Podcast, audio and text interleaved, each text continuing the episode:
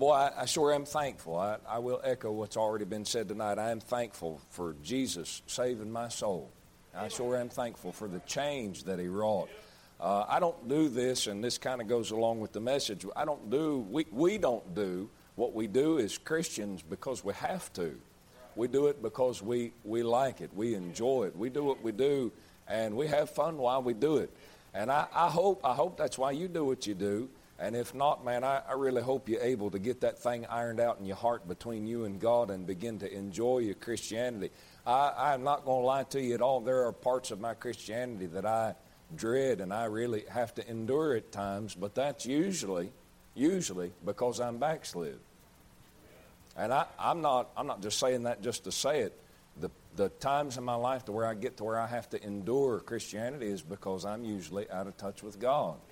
But when I get those things right with God and get back in touch with the Lord, man, this is the best life there is.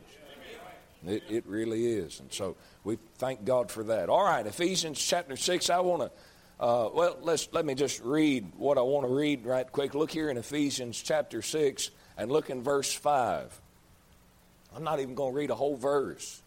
So if you feel like you have to have a whole text verse read, I'm going to make you mad. Trying to see who I'm making mad. Ephesians chapter 6, look in verse 5. You see that first word? Servants. Servants. That's my text. Servants. So I'm going to try and preach a little bit tonight about a New Testament servant. A New Testament servant. Father, we sure do thank you, God, Lord, for what's taken place in here already. God, thank you for the testimonies. And Lord, I, I appreciate, God, your people, Lord, uh, standing up and just saying what you put on their hearts, God. And I, I pray, Lord, that you help these folks. Pray you'd establish them. And uh, Lord, I pray, God, that you'd be with us tonight, Lord, as I open your word, God, and just try to say some things, Lord, that you put on my heart. God, help me to be clear. God, I pray that, Lord, you'd be honored and glorified. God, I pray, Lord, that, that everything would point back to the Lord Jesus Christ. I pray that in all things you'd have the preeminence, God. I pray that you'd be lifted up among us, Lord, here this evening. God, thank you so much, Lord, for what you've done in our hearts. God, thank you for dying for our sins and making all of this possible. God, this is by far the best life that there is to live. God, it's not without trouble, it's not without trials, it's not without tribulation, but God, it's the best life that there is. And God, we pray that you'd help us, God, to be faithful to you. Help us, Lord, to be a faithful servants, Lord, and we'll thank you for that. In Jesus' name we pray. Amen. He says right here in Ephesians chapter 6, let me read a little bit more. He said, Servants, be obedient to them that are your masters, according to the flesh, with fear and trembling and singleness of your heart as unto Christ. So I lied. I did read a whole text verse, but I read that. I didn't lie. It was just being facetious, but uh, lighten up. Y'all intimidating me. Not really, but anyways, he says, Servants, be obedient to them that are your masters according to the flesh. And so, in the context, what Paul is talking about here in the text, he's not talking about necessarily being servants of God. What he's talking about is being a servant of an earthly master. But I was reading through this, I believe, uh, not yesterday, maybe a couple of days ago. I was looking through the book of Ephesians, and I came across Ephesians chapter 6, might have been in my daily Bible reading, but I saw some things here in verse 5 and verse 6 that has some application that deals with what it is, what it's like to be a servant of God. And so I felt like it'd be appropriate tonight to elaborate, or perhaps for a few services. I know we're going to preach about it tonight, but maybe in the coming weeks we'll deal with it a little more on this subject of, the, of New Testament servants. So, First of all, as we get started tonight, let me say this. Let me introduce all of this by asking the question who are they? Who are New Testament servants? Who are servants? Uh, who are these people and how can they be identified? I think that's a good way to try and approach this thing. After all, if there are servants in the New Testament, there's got to be some kind of mark, there's got to be some way that we can identify them. And I'd like to know who they are so that I could potentially become one of them. And I hope that's your prayer as well. So let's look here in Romans chapter 1 and let's take an example from somebody who said he himself was a servant. Look here in Romans chapter 1. And Romans chapter 1 is not according to scholars, and you know how dependable that is, which I say that meaning it's not dependable at all, but Uh, putting some things together, I say it's not dependable at all, but you put some things together in the book of Acts and you find out that Romans is not the first book that Paul wrote when he wrote the epistles. The first epistle that he wrote was most likely First Thessalonians, which is a, a large statement in and of itself. But the first book that is recorded in the scripture as it's laid out in the in the canon, and when we talk about the canon, let me just throw this out here. The canon is not boom. That's not the canon. The canon is the, the whole of Scripture, of which the Apocrypha is not included in. Let just throw that in. Does anybody know what the Apocrypha is? Some of y'all kind of give me strange looks. The Apocrypha is not Scripture. Uh, the Roman Catholic Church threw it in uh, the Old Testament, intermingled it throughout books in the, in, throughout the Bible, and they said, well, it's inspired Scripture. It is not inspired Scripture. And when the King James translators came up, they translated your Bible into English, they interpreted it into, into English, they put the uh, Apocrypha in there, but they put it in between the New Testament and the Old Testament, Old Testament, New Testament, and they did that for supplemental reading. They did not do that, contrary to what a scholar will tell you or some wise guy who doesn't know what he's talking about. They didn't do that because they believed it was inspired scripture.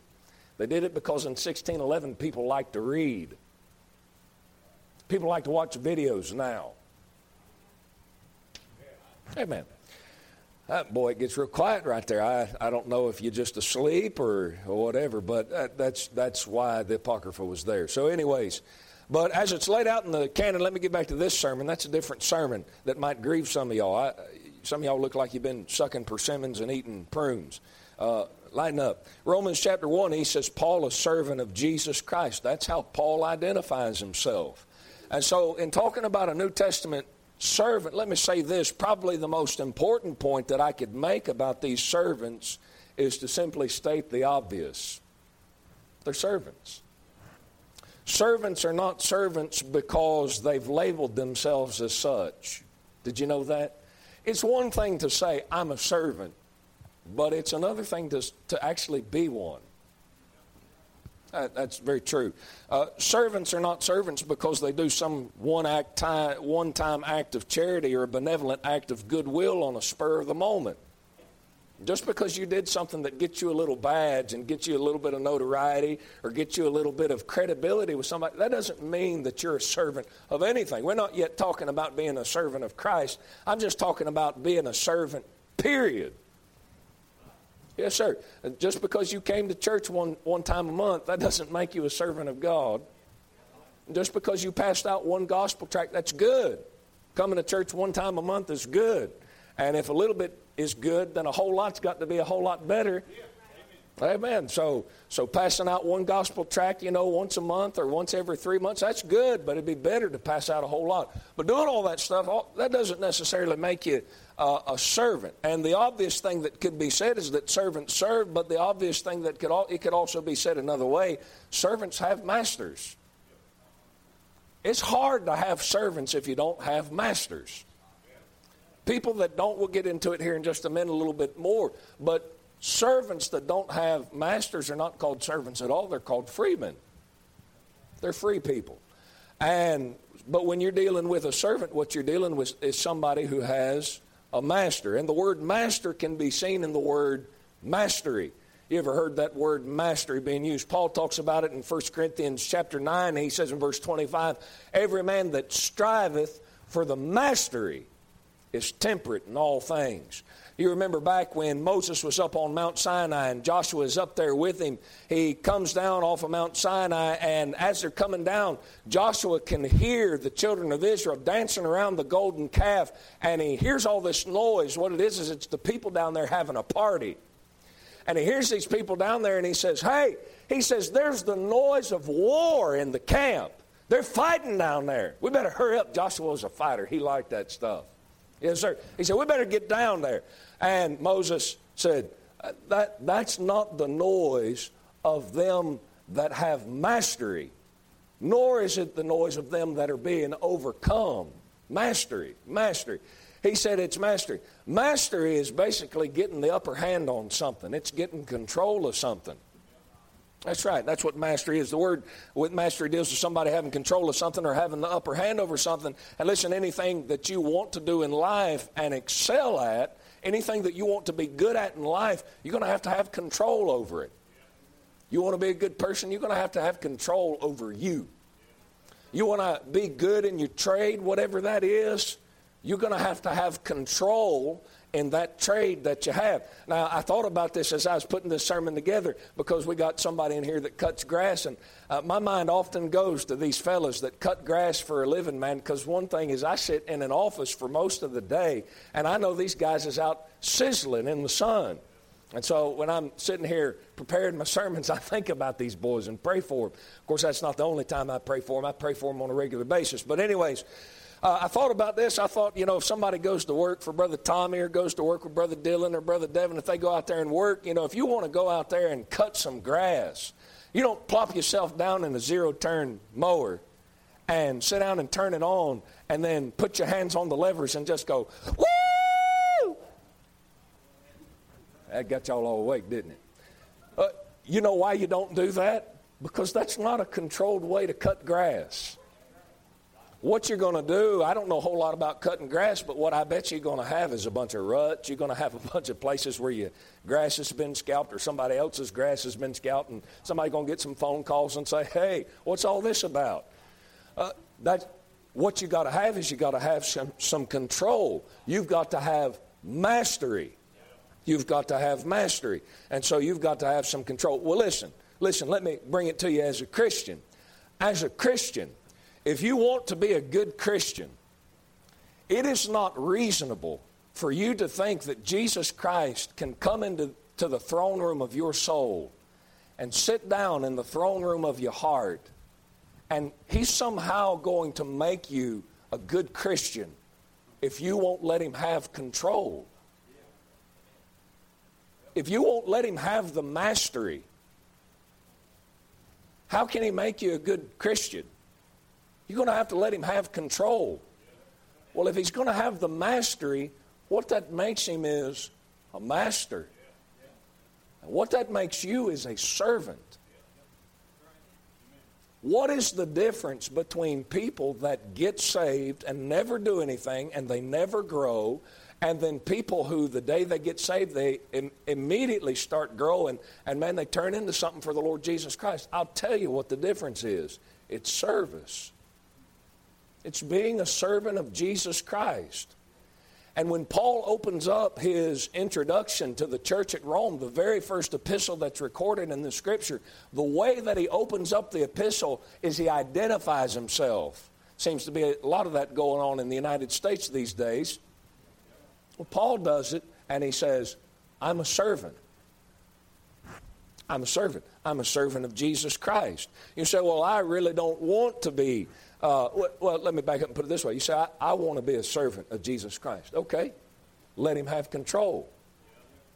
You say, Well, I don't want to let him have control. Okay, that's okay too. It's a free country. But you're not going to be able to be identified as a servant of the Lord Jesus Christ. That's just all there is to it. You say, No, I, I, want, to be, I want to be identified as a servant, but I just don't want to let the Lord have control. Well, you're in a state of confusion, which is where a lot of people are right now. A lot of people are sitting in the place in their life to where I, I don't understand why things are not clear in my mind. I don't understand why I've got all this confusion. Well, I know where it didn't come from. The Bible says God is not the author of confusion. Where that confusion is coming from is the fact that you're trying to do what you want to do. You're trying to do what you would like, how you would like to control your life. And then at the same time, you're trying to be labeled and identified as a Christian. Listen, let me tell you something. Christian, uh, uh, being saved, salvation is 100% free. You do not work to be saved. You don't said it this morning in my little testimony before the sermon. You don't you don't become a Christian gradually. You trust Christ as your savior and immediately you are born into the family of God. You are birthed by the word of God. You are washed in the blood. You're saved. It's free because Christ paid it all. But let me tell you something, hot shot. Being a disciple of Jesus Christ is not free. It's going to cost you everything you got. And it's going to cost you the thing that you don't want to give up the most. You say, What's that? A love of control, a love of you, a love of self. That's what it's going to cost you. It's going to cost you you. Yes, sir. Yes, sir. I don't I don't want to let Jesus have control. Okay, but you're not going to be a servant. Paul, a servant of Jesus Christ, here in Romans chapter 1, verse 1. Let me say this all Christian service starts with a service to the Lord Jesus Christ. That's where it starts. You're never going to be able to serve in Christian ministry. Ugh. I hear all these preachers now talking about, I, I got in ministry. That, that, that is a newfangled way of talking about stuff. We don't get into ministry, we get into the ministry. There's only one. It's, it's a particular ministry. It's God's ministry. And listen, you don't get into that ministry until first you become the servant of the Lord Jesus Christ. That's where you have to start. Paul lists two positions here in Romans chapter 1, verse 1. He says, Paul, a servant of Jesus Christ. And then he says, called to be an apostle. He's a servant and he's an apostle. That servant, being a servant, has to deal with his attitude towards Jesus Christ. That being apostle has to do with his attitude towards people. The word apostle means sent ones. Well, who are they sent by? God. They're sent by Jesus Christ. Who are they sent to? They're sent to people. If you're an apostle, you're not called to sit on your rump in your office and never interact with people. If you're a Christian, you're not called to sit on, on your rump in your house and stay around your little area and never get out and interact with people. The call of the church is to go. It's to get out. It's to take the gospel into the four corners of the earth. And it would help if you'd start right here in Folkston. It would help if you'd start in Brantley County. It'd help if you'd start in where? It would help if you would start in Nassau County, right where you at, man. Just start right where you at. Uh, let me just say this because it just feels like it came right down from the heaven. Don't tell me you're interested in missions work because you've been supporting a missionary for $20 a month and you ain't never spent the time to go witness to your neighbor. Oh, I just got this great burden for the lost. No, you don't. What about your neighbor? No, sir. No, sir. I don't believe it. Uh, mission work has become the God of the Independent Baptist Church. Yes, sir. It's been worshiped, and I'm not against missions. I'm, I'm for it. But I'm also not for uh, some, some uh, church members sitting inside a church and saying, I really am for missions. I sure am for people being saved, and yet you don't never go on church visitation. And you don't ever pass out a track anywhere you go, anywhere in your life. So, Brother Nathan, I just don't like talking to people. I understand that. Come talk to me. I'm the same way. But there's gospel pamphlets back there on the back table. We try and replenish them as soon as we see them getting down. You can take those things and pass them out, can't you? But I will say this that don't replace what God says is the method by which the gospel's supposed to be put out. That's word of mouth. You talking to somebody. If somebody's got questions, they can't open a pamphlet and say, Well, hey, I got this question about this. They have to ask a person. It's you. You say, well, Brother Nathan, I just don't want to do that. Okay. Okay. You're not a servant. As long as we understand where we are. You say, Brother Nathan, why do you draw, why, why do you be so so hard along this line? Well, it, it has to have a line drawn in the sand, and you've got to know where you stand about this thing. Listen, if you if you've got weakness in the flesh like every man does, if you've got struggles in the flesh like every man does, if you pass out tracts one week and then the next week you don't do anything, if you witness to three people one week and don't witness to anybody the next, listen, that's understandable. That's the weakness of the flesh. But what not what is not understandable is that God put something down in your soul called salvation salvation that's bigger than life, it's bigger than the universe, and you can't find it in your heart nowhere to say anything to anybody about it. Man, something's wrong. Something's wrong with that kind of mentality. And then you try and turn around and justify yourself in saying, Well, I'm just not that kind of a guy. Then what kind of guy are you? What kind of gal are you? I mean, when it comes to talking about, you know, growing your garden or hunting a deer, you gladly talk to a stranger about that. Somebody walk up to you with a deer sitting on the back of a four wheel drive pickup truck and say, Man, that's a nice buck right there. Boy, you open up a grand conversation. But let somebody walk up to you that's got, you know, uh, jewelry hanging all over their face like most teenage boys do nowadays and look like they're miserable as the devil And you can't open your mouth and say, hey, buddy, let me just tell you about Jesus. Well, I mean, I just don't want to get involved with somebody like that. Who needs it more than that guy? It don't, it don't make sense. I'm talking about being a servant. talking about being a servant. It, you, but I tell you this before before you become an apostle, you're going to have to take the attitude of a servant of Jesus Christ. You're going to have to take the attitude of a servant of Jesus Christ. Uh, listen, one of the things you're going to find that's going to hinder your ability to help somebody else is your attitude of whether or not you're a servant to the Lord Jesus Christ is right. The farther you get away in your own mind from being a servant towards the Lord, the less able you're going to be able to help somebody else. The closer you get to the attitude of, well, I am my own man, the less you're going to be able to be a blessing to somebody. The more you get to a place of where you got this attitude, I'm not, I'm not talking about towards anybody, I'm talking about towards God. You got this attitude of, I know what I'm doing. Well, you're fixing to get into a place where you can't help anybody if you've ever been to where you could help anybody to begin with. You can't help anyone without first taking the attitude of being Christ's servant. And that deals with who has control of your life. Who's got control? Who has the reins? Who has the steering wheel? You see these little bumper stickers that says, God is my co pilot. You are in the wrong seat. You say, What seat should I be in? The trunk. Yes, sir. Uh, because if you was God's co-pilot, you'd be sitting there doing exactly what every wife does with her husband. Uh, slow down. Oh, speed up. That's what I hear most of the time.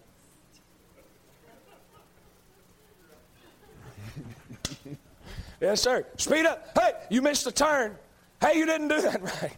Today I pulled into my house and I thought I guess my wife thought I was getting ready to back into my mother and father-in-law's vehicle. She said, "Hey, hey, hey!" It wasn't quite that extreme, but I, I thought Papa Willie and my mother-in-law was going to come out and say, "Man, who's getting shot out here?" I looked at her and said, "Stop!" I got a little upset with her. That's what you'd do if you was in the in the in the co-pilot's chair if the Lord's driving your life. I don't I, I don't think you know what you're doing. And of course, Jesus had done drove his own life. You say, but yeah, he drove it to the grave. Yeah, but he came up from the grave. I mean, who do you think can drive your life better than Jesus can? See, that's your problem. Your problem is you think you know better than Jesus does. Listen, I'm just going to tell you, I don't know better than Jesus does. It might be debatable on whether I know better than you do. I know better than some of you. I can say that beyond the shadow of a doubt. But I can say this beyond the shadow of a doubt just as much. Jesus knows better than every single one of you. You never, you never go wrong listening to Jesus. You never go wrong cracking open that Bible and saying, I wonder what the Bible says about this particular subject. But the problem is you're too hard-headed to do that, sapsucker. You got your own mind made up. I'm going to just do what I want to do. And listen, you can do that. You really can. But you can't be identified as Christ's servant. You say, well, I can still be saved. Yeah, but boy, you're going to have salvation and you're going to be in for a rough ride in this life. It's been said very well this way. You know, I could get in uh, my pickup truck out here. It is out here. I could get my pickup truck with four wheels on that thing, and all four wheels could be the same size. Or I could get in that same pickup truck with each tire being a different size. Both trucks, both situations will get me to where I'm going, but one is going to be a whole lot rougher of a ride than the other. Which one would you rather ride in? Of course, now it's a thing to where all these trucks go down the road like this. Let me just say that. Let me just say that for the edification of the church. That's stupid. That's just dumb. Uh, you say, well, I like it. Help yourself. Now, you, you want to do that, help yourself. You can't tow nothing with a truck like that. You can't work with it. It ain't worth nothing. But uh, I'm not going to split fellowship with you over that. And you want to dress your truck up like that, you help yourself. That's not a requirement of church membership. I'm just going to look at you with a hairy eyebrow. That's all. I love you, though. Amen. Yes, sir. They both get you to the same place. But one's going to be a whole lot rougher of a ride. One will get you to a certain place. Listen, uh, just being saved without being a servant, you know what it's going to do? It's going to, it's going to take you to heaven. Being saved without being a servant, it's going to take you to heaven. But it's going to take you to heaven with a frown on your face. Yes, sir. It's going to take you with a lot of heartache, and it's going to take you with a lot of sorrow, and it's going to take you with a lot of chastening from the mighty hand of God. But submitting yourself and being a servant of the Lord Jesus Christ, what that's going to do is it's going to take you to heaven with a smile on your face. You say, Oh, is God going to take away all the suffering and the shame and the heartache? No, sir. You're going to have just as much. But God's going to give you the power. God's going to give you the ability to take that with grace. God's going to give you the ability to go through that stuff with a smile on your face and peace in your heart and joy in your heart. Yes, sir. Yes, sir. You say, Well, I'm not interested in that kind of life. Well, let me tell you something. You're going to have trouble either way you go. I'd rather take it with Jesus. I really would. I'd rather take it with Jesus. Yes, sir. You're going to have to learn to let Jesus have control if you want to be a servant. Now, let me put it this way. Uh, let's say you want to be an apostle. Oh, no, Brother Nathan, we don't want to be apostle. I'm using Romans chapter 1, verse 1. I'm using the verbiage that we find here in the verse. Let's say you want to be apostle, but you want to bypass being a servant of Jesus Christ. How you reckon that's going to turn out?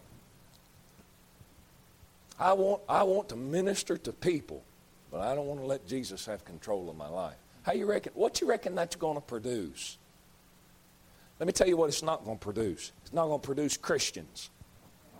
You say, what's it going to produce? It's going to produce little clones. Yes, sir. If I'm an apostle, if I'm sent to you, which a man that's not a servant, he ain't sent by nobody. Bible said in the book of Jeremiah, the Lord talking about these false prophets, he said, they come and telling you what I'm saying, and he said, I didn't send them. They're just telling you what they, what's come up in their own imagination. I think, I think a lot of people is saying that all, all, all over the place. A lot of people is just telling other Christians what they dreamed up in some dream after that they had last night after they ate a whole pizza. Yes, sir. It's just, it's just imaginary stuff. Well, listen, a fellow that wants to be in Christian ministry, but he doesn't himself want to be submitted to the Lord Jesus Christ, to the control of the Holy Ghost, what he's going to turn out is little clones You've got to be like me. And if you're not like me, then we can't fellowship. Do you know, I know that there's people sitting right here in this building, big shocker. There's people sitting right here in this building that probably disagree with me on some of the things that I've said from the pulpit. And you know what? That's okay. I can handle that. I really can. I can deal with that if you and I disagree on something like the gap theory, I don't believe that there's a gap in Genesis chapter 1, verse 1. I just don't. I don't see it. But you know what? If somebody comes in here and they believe it, man, oh no, there's a gap theory. You know what? I'm not going to run them off from this church. I'm just not going to. Unless they get in here and start trying to teach that there is one. Unless they get in here and start trying to pastor the church, which is what I'm supposed to be doing. I'm not going to run you off. I'm not going to be mad at you about that thing. A lot of people disagree uh, about some stuff. You know what? That's okay. You know why? You don't have to be my clone. I tell you what you got to be. You got to be a Christian. Yes, sir. You, you don't have to be like Brother Nathan. God help you if you're like Brother Nathan. But you got to be like Christ. You say, Well, I don't want to be like Christ. Okay. Then we'll pray for you and we'll love you, and the doors are open to this church, to you, as long as you want to come and as long as you don't cause problems. Ain't that right? But I tell you what, you're not going to be identified as a Christian. I'm not talking about what we identify you as. You and your own conscience is going to know I'm not a Christian. You say, why? You're not giving Jesus control. You're not letting him have mastery of you. Yes, sir. I'd really like to do something in the church. Does Jesus have the control? I'm not talking about sinless perfection. What I'm talking about is who's got control of your life. Uh, I feel like I need to just hang out here for a second. I got a whole sermon. I got a whole sermon laid up here, but let me just lay here for a second. Let me just kind of lean in on this for just a second. What I'm not talking about is to where you got everything a okay and to where everything is put together in your life. I believe that's an important distinction that you need to understand. No man is perfect. No man has got to the place to where he's arrived. But there is a clear mark, there is a clear distinction between people who have said, Lord, I want to give you everything that I've got. God, whatever it is that you want out of my life, here's a blank check. You can have it. God, whatever it is that you want out of my life, I'm interested in knowing and I'm interested in being obedient. And then there's a group of folks that's saying, well, hey, I'm saved, I'm on my way to heaven, and I'm just glad with just being who I am, and the rest of everybody's just going to have to put up with me. Let me tell you something about that latter crowd. It's not an absolute rule, but this is a good rule of thumb. A lot of folks in that latter crowd have trouble with the assurance of their salvation. And just let that sink in for just a second. I'm not trying to scare you, I'm trying to get you to think about some things. Romans chapter 8 says, There is therefore now no condemnation to them that are in Christ Jesus. Number one, who walk not after the flesh, but after the Spirit. Number two. You know what you had before you got saved? You had condemnation. You got saved, and God took that condemnation away. Man, you're so glad that you're saved, and man, I just want to be a servant. I just want to be obedient. You didn't maybe think about it in those terms, but that was the attitude that you had. You was humbled, thankful. Hey, God saved my soul. I just want to serve God. Ain't that right? Some of you have been closer to God in some places in your life than you are right now, and the thing that made you closer was you had the heart of saying, God, I want to do whatever you want me to do. Now somebody could put dynamite under your seat and they couldn't blow you from where you sit with 300 pounds of TNT. And then you sit around and say, I wonder why. I wonder why. What, why? Why I just don't feel like I'm saved. I'll tell you why. Because there is therefore now no condemnation to them that are in Christ Jesus, who walk not after the flesh, but after the Spirit. That condemnation that gets laid on your life, according to Romans chapter 8, verse 1, can easily be confused by an undiscerning Christian as, hey, that's the condemnation of me being lost. Feels the same.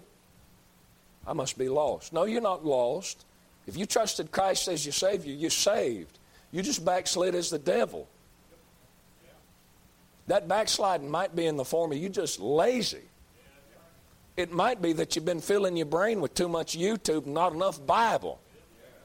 It might be that you've been filling your brain with too many movies and not enough Bible. I don't know what'll kill Christians faster than the television and, and computers and cell phones. I don't know what'll kill a Christian faster than those things. Are you saying we should get rid of all that stuff? I'm telling you, do, you, do it as the Lord leads you. But what I'm telling you is that soaks up so much time that you could be spending trying to get closer to God. And what's really going on is you're wasting your time walking after the things of this flesh. I'm not watching anything bad. You're wasting time.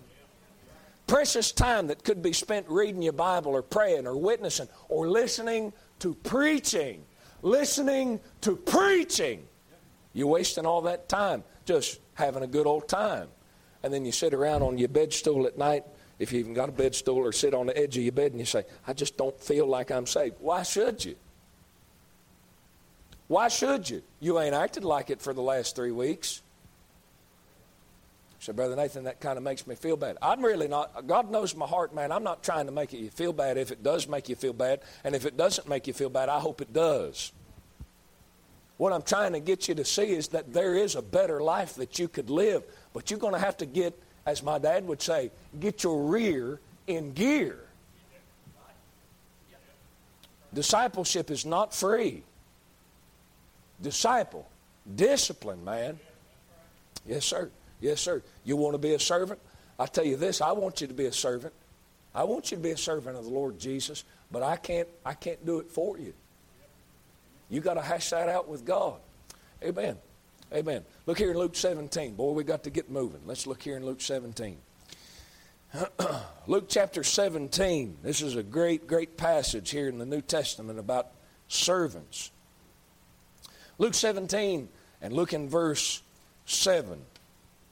The Bible says, But which of you, having a servant plowing or feeding cattle, will say unto him by and by, when he has come from the field, Go and sit down to meat, and will not rather say unto him, Make ready wherewith I may sup, and gird thyself and serve me till I have eaten and drunken, and afterward thou shalt eat and drink. Doth he thank that servant because he did the things that were commanded him? I trow not. So likewise, when, when ye, when ye have done all those things which are commanded, you say, We are unprofitable servants. We've done that which is our duty to do. Let me tell you a couple of things that I see out of this passage. Let me say, first of all, that a servant, the rule of a servant is service, it's not the exception. You want to talk about a New Testament servant, you know what servants do? They serve. That's the rule of their life. That's what they do. Say, well, I, I don't serve. Well, that might be because you're not a servant. It might be because you look at yourself like a freeman.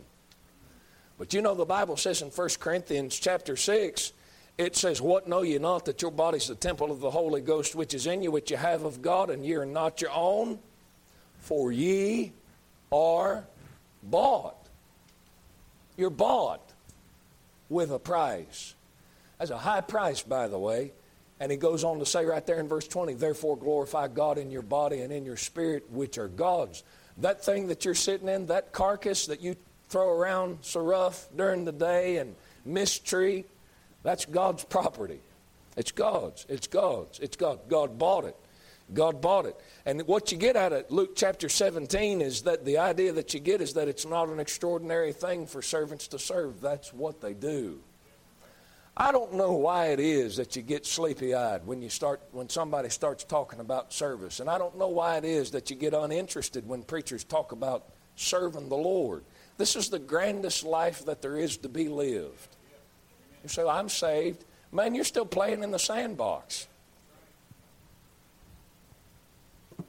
Man, the greatest life to be lived is getting engaged with God, getting in a situation to where you need God to do something, not just for you, but for His own name's sake.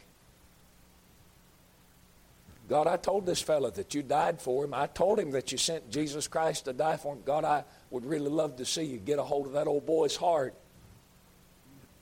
See, what you've been praying about, what you've been praying about, and I don't mean to I point it this way, I don't mean to point at anybody in particular, but what you've been praying about is, God, they've made me mad. God, I need you to get a, get a hold of them. I need you to work vengeance for my sake. That's, that's the wrong attitude. The right attitude is, God, I told them what you said, Lord. I pray that you would help them to see what's right, help them to see what's true. That's the right attitude. That's the right attitude. Otherwise, you get bitter. Otherwise, you're your own servant. You're not Christ's servant. Yes, sir. Yes, sir. All your responsibility is is to be the mailman. Just say what God tells you to say, do what God tells you to do, and let the results be in the Lord's lap. Unless you want to be your own servant, then you'll have to execute your own judgment.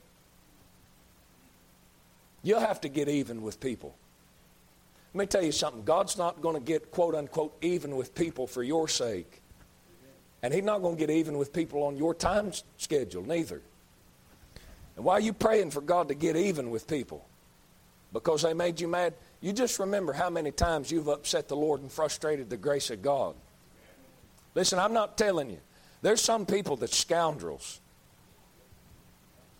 Yes, sir. There's some people that deserve to have their wicked deeds exposed. But all I'm going to tell you is before you open your mouth and start praying that God will knock a knot on their head, just proceed with caution. Because there have been several times where you've deserved worse than a knot on your head. And God has forbeared. He has forborne, I guess I should say. And He done that because He's a very merciful God. And here you sit in a church on Sunday night, God's dealing with your heart. What's to say God couldn't do this very same thing with that idiot that you're praying God would help you get revenge over? Yes, sir. You're Christ's servant. You're Christ's servant. You're God's servant. Quit serving yourself. Yes, sir, that's the biggest thing you're going to have to fight for the rest of your life is either serving you or serving God. Serve God.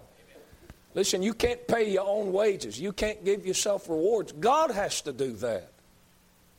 God's the one that deserves to be served. Yes, sir. Servant doesn't look at the expectations of his master as unjust. That's what he said right here. Which of you having a servant plowing or feeding cattle will say unto him by and by when he's come from the field, Go and sit down to meat? Nobody says that to their servant. What he says is in the next verse. What you'd say to your servant is in the next verse. Hey, go make ready. Make me something to eat. Get ready for me to eat. And then afterwards you can take care of yourself. Oh, that's that's hard. That's that's cruel. That's mean. That's the attitude that a servant is supposed to take, though. I understand in this generation nobody takes that attitude, but that's just because you're far from principle. That's all that means. Servants are looking out for the desires of their master, not their own desires. God, what is it that you want? Boy, I told you, I think I told you last week, maybe it was. Boy, I've really been getting a great blessing in my own prayer life from the Lord's Prayer.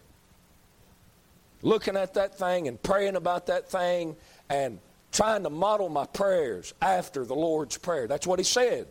He said, when you pray, pray, Our Father. You know that one of the things that I've been praying is, Lord, fulfill your will in my life. Fulfill your will in my life. Stop praying that you would be able to fulfill your will in your life. Because your life, if you're saved, is not about you. It's not about you. It's not about having a bigger house. It's not about having a nicer car. It's not about having all this stuff, all this junk that you don't need but you'd like to have. It's not about having a wife. It's not about having a husband. It's about God's will. Well, I wonder what God's will. I can tell you what God's will is.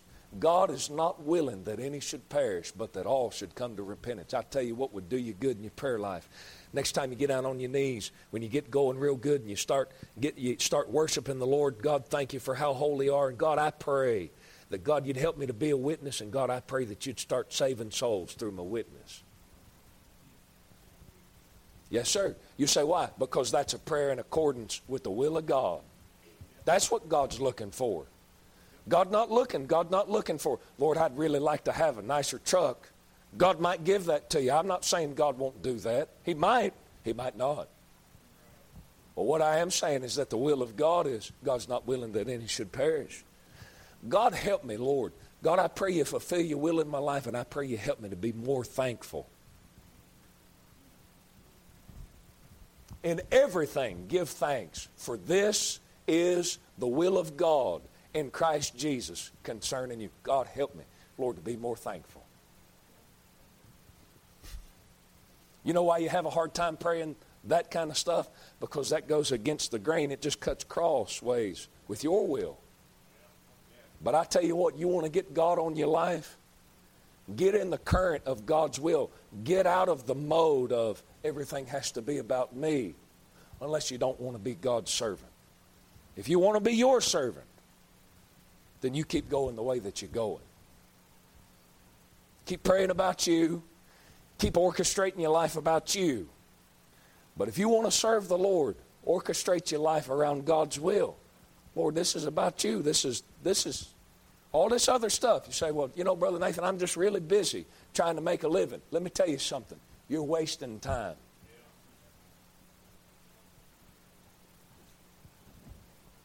Ain't a man supposed to provide for his own? Absolutely is. If a man doesn't provide for his own, he's worse than an infidel. But let me tell you something God didn't leave you here as a Christian to have a family. Oh, brother, you're treading on thin ice. I know where I'm at. God didn't leave you here to have a family. It's a great blessing. You married, take care of your wife, take care of your babies, make sure they got food to eat. But having Having a living is not having four vehicles in the driveway and having a 3,000 square foot house.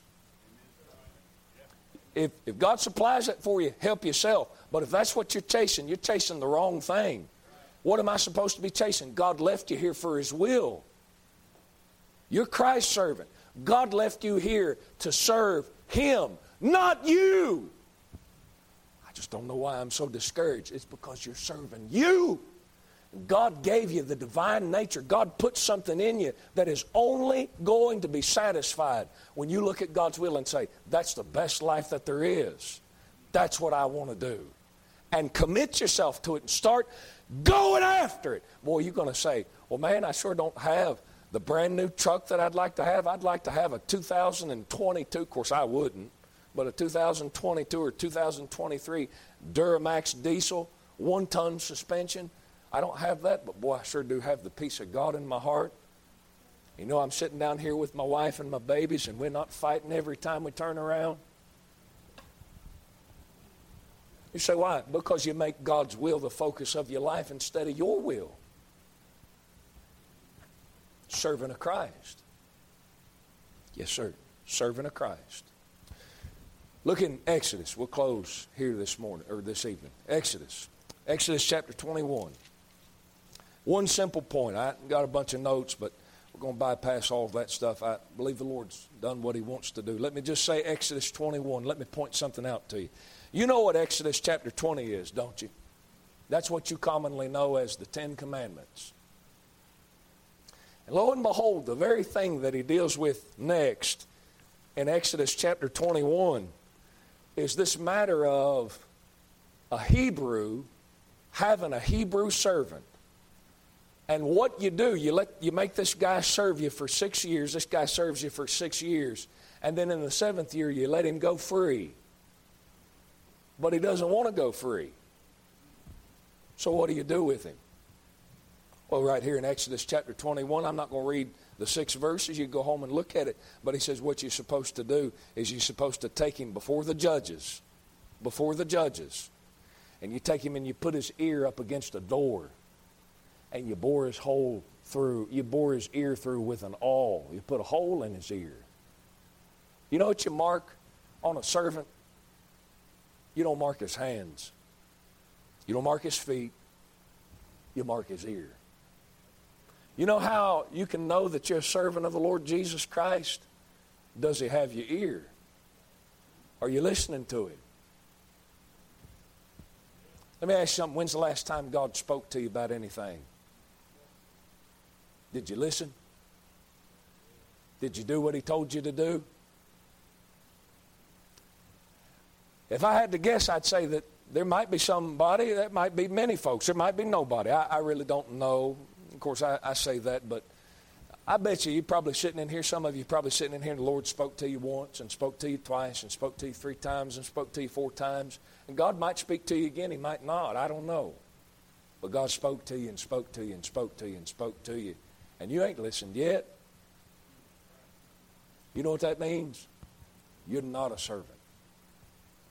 Are you saying I'm not saved, Brother Nathan? I didn't say anything of the kind. You can do what you want to do and still be saved. You know what the, the marvel? People throw off on us because we believe in eternal security, and I do. Once saved, always saved. I believe in it. It's not a Baptist doctrine, that's a Bible doctrine. Yes, sir. It's a New Testament doctrine. People throw off on us because what they say, Brother Chris, is you believe people can be saved and then once they get saved, they can do whatever they want to do?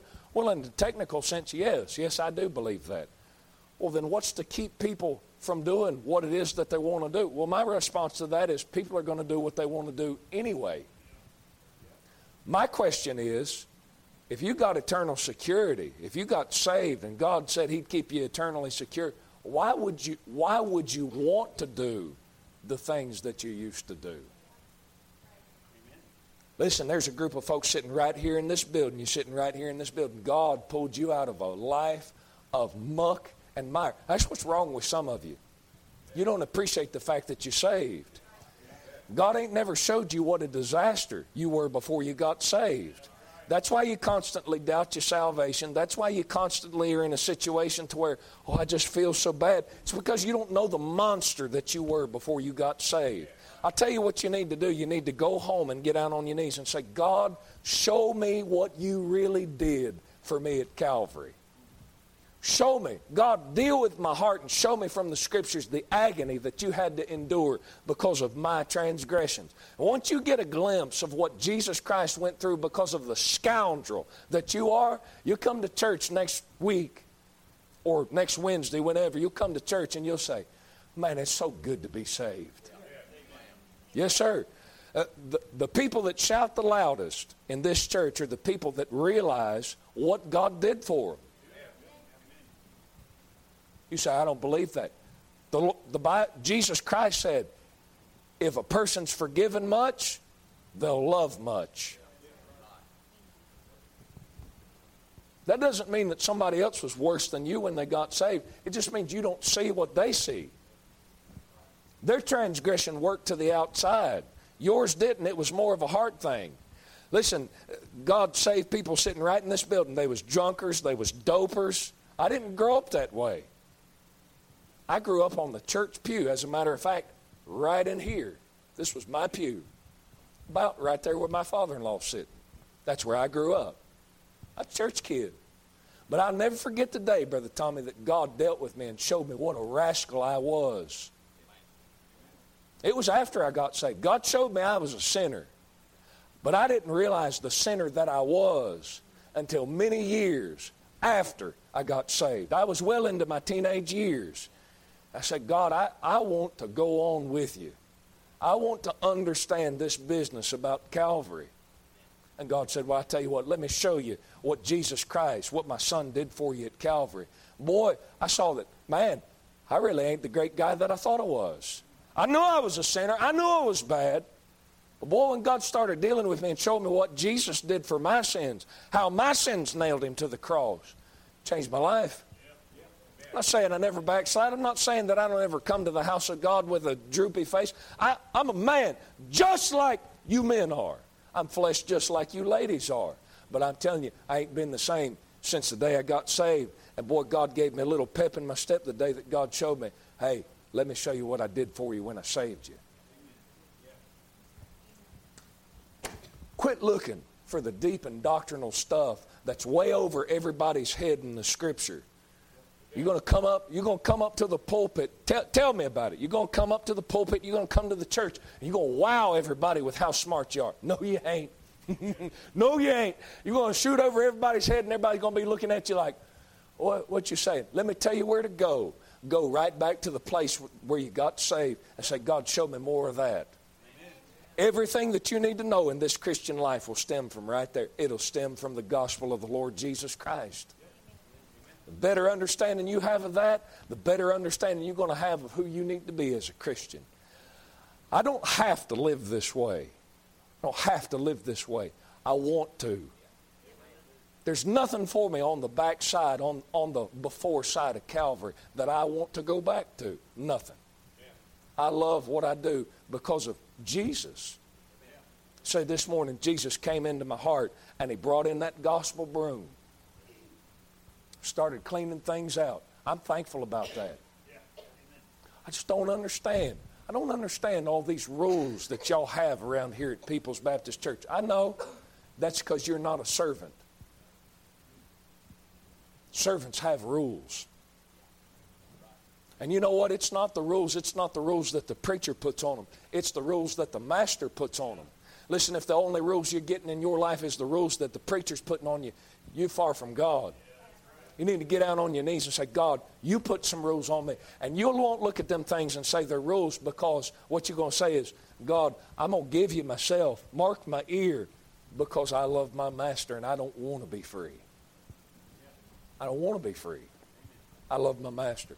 My master gave me everything I got. I got a wife and I got three kids. You know who gave those to me? My master.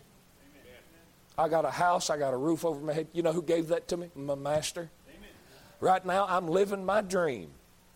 12 year old boy, 15 year old boy, 17 year old boy. Only thing I ever dreamed about was working in the ministry. Got to a place where I was sitting under Mike Easter and said, you know what? If God never lets me be a pastor, I'm okay with that. Right now, 34, however old I am, I'm living my dream. You know who gave that to me? My master. Living my dream. I'm getting to do what I want to do. I got a good master. Why would I want to go back and do the trash that everybody else is doing? I love my master. Father, Lord, we thank you, God. Lord, I pray that the point was gotten across. And God, I pray, Lord, that you help us, Lord, to love you, Lord. God, you're a good God to us, Lord. God, we're so unworthy. God, we're not worthy to be saved. God, not worthy to be saved. God, Lord, you're a good God. Lord, help us. God, help us, Lord, to dedicate our lives to you. God give you everything we got. Lord, any kind of service, God, that we can render to you, God, is really inadequate. God, it's just our duty. Lord, we owe it to you. But Lord, I pray, God, that you'd help us, God, to do it with a good attitude. Help us to do it with cheer, God, with joy in our heart. God, we thank you for these things. In Jesus' name. Some have come this evening. God spoke to your heart. Do business with God. Would you respond to him? God's a merciful God. Listen, God is so merciful. But would you respond to him? He deserves it. He deserves it. He's a good master. You'll never find another one like him. He's the best.